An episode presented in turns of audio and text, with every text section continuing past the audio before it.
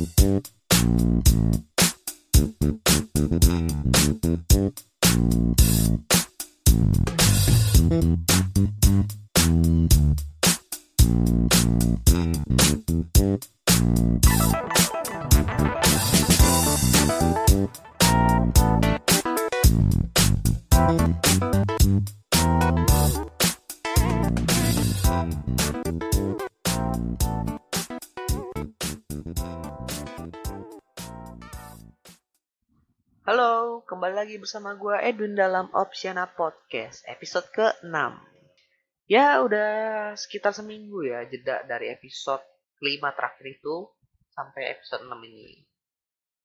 Ya, jeda waktu itu karena gue mengalami suatu kendala. Kendala gue itu lebih kepada topik yang pengen gue bahas. Jadi sebenarnya tuh gue udah ngelis beberapa topik. Lalu dari tiap topik tersebut, gue buat poin-poin yang bakal gue bahas.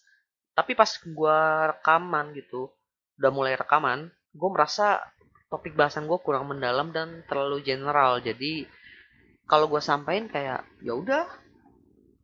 Dan di sisi lain gue juga terperangkap dengan tugas-tugas kuliah. Gue nggak mau lari juga dari tanggung jawab utama gue sebagai mahasiswa, jadi gue ngerjain tugas dulu. Ya tapi sembari ngerjain tugas gue juga nyari-nyari topik buat dibahas. Oke, itu aja sih uh, yang pengen gue omongin di awal. Langsung aja, di episode ke-6 ini gue pengen membahas sebuah topik yang sebenarnya topik ini sering banget dibahas oleh semua orang. Uh, juga sering dibahas oleh ada youtuber, ada podcaster, bahkan media-media seperti televisi sering membahas. Gue pengen membahas terkait pendidikan. Tapi yang gue bahas itu bukan tentang kualitas pendidikan Indonesia, tentang bagaimana pengajar Indonesia. Enggak, enggak, gue nggak bakal kayak gitu. Karena menurut gue, gue nggak punya hak juga buat membahas hal itu. Karena kalau gue bahas, jatuhnya gue cuma menyampaikan masalah dan udah jelas aja gitu di Indonesia masalahnya ya itu. Ngapain gue sampein lagi? Kecuali gue punya solusi atas permasalahan kualitas pendidikan di Indonesia. Nama saya gue nggak ada, jadi ya nggak bakal gue bahas juga. Jadi salah satu faktor yang membuat gue buat bahas topik ini adalah karena ketika gue buat episode ini, anak-anak SMA itu baru selesai SBMPTN dan juga mereka baru graduate. Nah ini kan menarik nih buat membahas tentang pendidikan Terlebih ketika nanti kalian masuk kuliah, kalian bakal dihadapkan sama tugas-tugas yang kalian butuh banget yang namanya referensi. Serius, kuliah itu butuh referensi. Semakin banyak referensi kalian, semakin bagus tugas kalian. Dan referensi-referensi itu bisa jadi sumber pembelajaran kalian. Nah, kalau bicara tentang sumber pembelajaran atau sumber ilmu, banyak banget yang terlalu mengandalkan pendidikan formal. Pendidikan formal itu wajib, dan gue setuju tentang adanya pendidikan formal. Tapi yang gue gak setuju adalah menjadikan pendidikan formal itu sebagai satu-satunya sumber pembelajaran. Karena banyak ya di lapangan orang-orang itu terlalu bertumpu pada pendidikan formal. Sehingga ketika dihadapkan dengan masalah atau problem di dunia nyata, mereka bingung. Bahkan karena mereka merasa bingung dengan masalah itu, didemin masalahnya. Akhirnya dari hal kecil bisa menjadi masalah besar. Hal itu sering terjadi banget di masyarakat kita.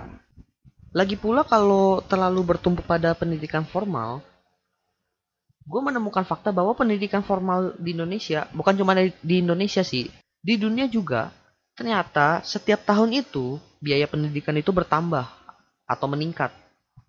Kalau di Indonesia, di beberapa artikel menyebutkan ada yang 10%, ada yang 20%. Ya sekitar gitu. Jadi dari 10 sampai 20% terjadi peningkatan biaya pendidikan setiap tahunnya. Lalu kan pendidikan formal itu wajib dan gue juga setuju kalau setiap orang harus mendapat pendidikan formal. Tapi kalau seandainya biaya pendidikan formal itu meningkat sekitar 10-20% per tahunnya. Lalu, apakah setiap orang mampu untuk memenuhi pendidikan tersebut?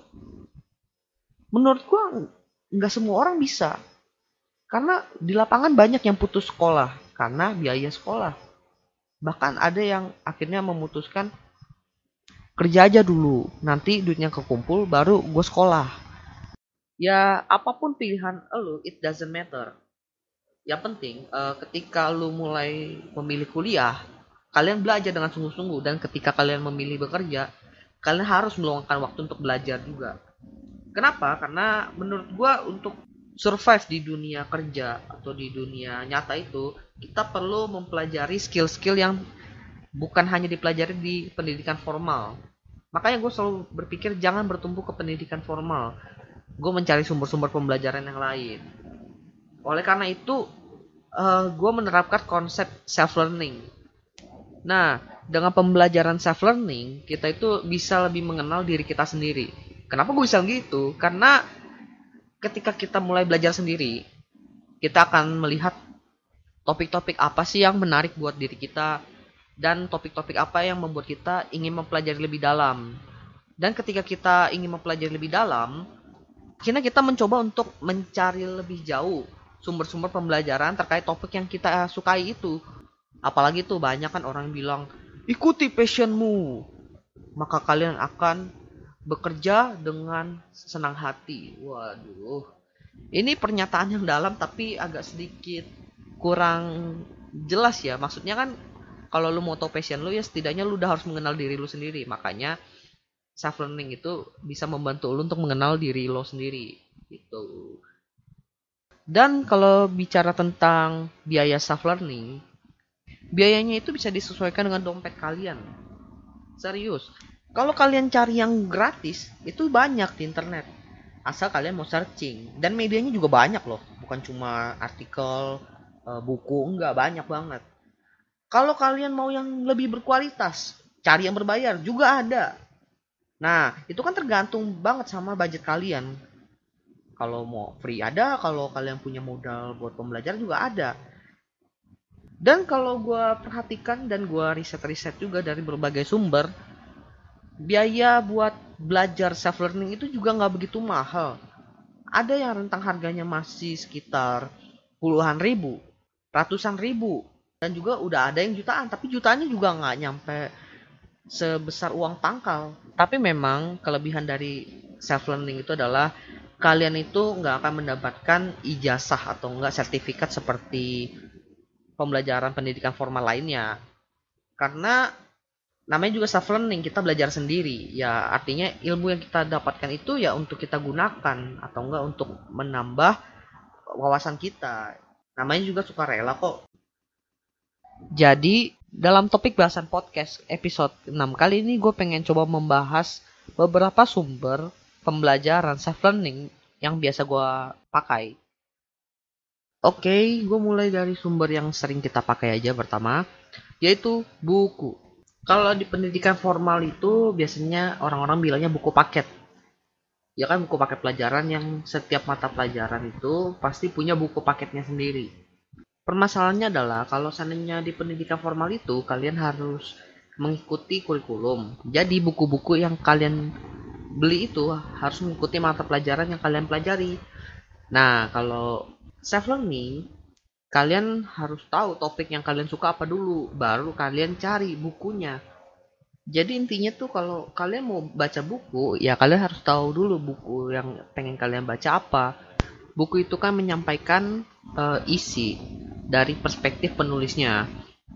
Meskipun yang disampaikan itu fakta, tapi setiap penulis itu punya cara tersendiri buat menyampaikannya. Nah, dari gaya menulisnya itu yang terkadang harus disesuaikan dengan selera bacaan kita juga. Nah, memang kalau seandainya mau baca buku itu, terkadang kita harus mengeluarkan uang buat membeli bukunya. Makanya disediakan yang namanya perpustakaan entah disediakan oleh sekolah ataupun disediakan oleh pemerintah daerah. Kan banyak tuh yang namanya perpustakaan daerah, perpustakaan keliling, bahkan ada juga perpustakaan nasional. Dan gue bilang perpustakaan nasional koleksinya juga bagus-bagus kok. Gue dulu pernah nyari Blue Ocean Strategy. Uh, gue coba cari di databasenya perpusnas itu ada kok bukunya. Oleh karena itu, sebaiknya kalian mulai membuat membership atau enggak member untuk pergi ke perpustakaan. Setahu gue buat member di perpustakaan itu gratis. Jadi kalian bisa minjem buku itu asal kalian bertanggung jawab untuk mengembalikannya sesuai dengan tenggang waktu yang udah disetujui. Ya kali lu pinjem tapi nggak lo balikin. Ya di blacklist. Selain buku yang bisa kalian pinjam di perpustakaan secara nasional, kalian juga bisa nyari yang namanya e-book. E-book itu versi digital dari buku. Namanya juga elektronik bukan. Tapi gue saranin ya kalau kalian mau baca e-book, e-booknya kalian cari tempat yang menjual e-booknya lalu kalian beli. Jangan cari yang bajakan. Ya hargailah penulisnya. Kalau ditanya, gue memang lebih prefer baca buku ketimbang baca ebook karena kalau baca ebook itu kadang mata gue itu kan harus fokus ke laptop atau ke komputer atau ke HP nah gue tuh anak IT udah sering banget tuh yang namanya berhadapan sama laptop jadi kayaknya kalau gue baca buku juga di laptop itu kayaknya sepanjang hidup gue depan laptop mulu ya mata gue jadi agak rada sakit gitu makanya gue lebih prefer baca buku secara langsung dan baca buku secara langsung juga ada sensasi ininya balik-balik buku. Kan kalau kalian ebook nggak ada sensasi buat balik-balik bukunya gitu. Tapi memang kalau kelebihan ebook itu harganya biasanya lebih murah ketimbang buku cetaknya. Ya namanya juga digital kan, nggak ada biaya cetak buku, jadi lebih murah. Selanjutnya adalah sumber pembelajaran yang bisa dibilang interaktif karena medianya juga interaktif ya, yaitu melalui video. Ini cocok banget buat orang yang pembelajarannya itu lebih ke visual karena suka ada tampilan-tampilan, ada grafik-grafiknya biasanya ada tutorialnya, habis itu ada subtitlenya lah, seperti itulah. Nah, di podcast episode 5 kemarin, gue sempat menjabarkan bahwa video itu adalah gabungan dari tulisan, gambar, dan suara. Menurut gue, belajar lewat video itu lebih efektif dan lebih efisien. Karena satu, to the point kepada topik yang pengen dibahas. Kedua, dalam pembahasan topiknya itu membutuhkan waktu yang bisa dibilang cukup singkat. Dan ketiga, video itu dilengkapi dengan dalam tanda kutip action. Jadi dari sebuah topik biasanya ada aksi yang dilakukan sehingga orang yang menonton itu bisa tahu apa yang harus gue lakukan. Ya itulah kelebihan dari video. Cuma kekurangannya adalah banyak orang yang kalau nonton video itu sekali aja nggak cukup.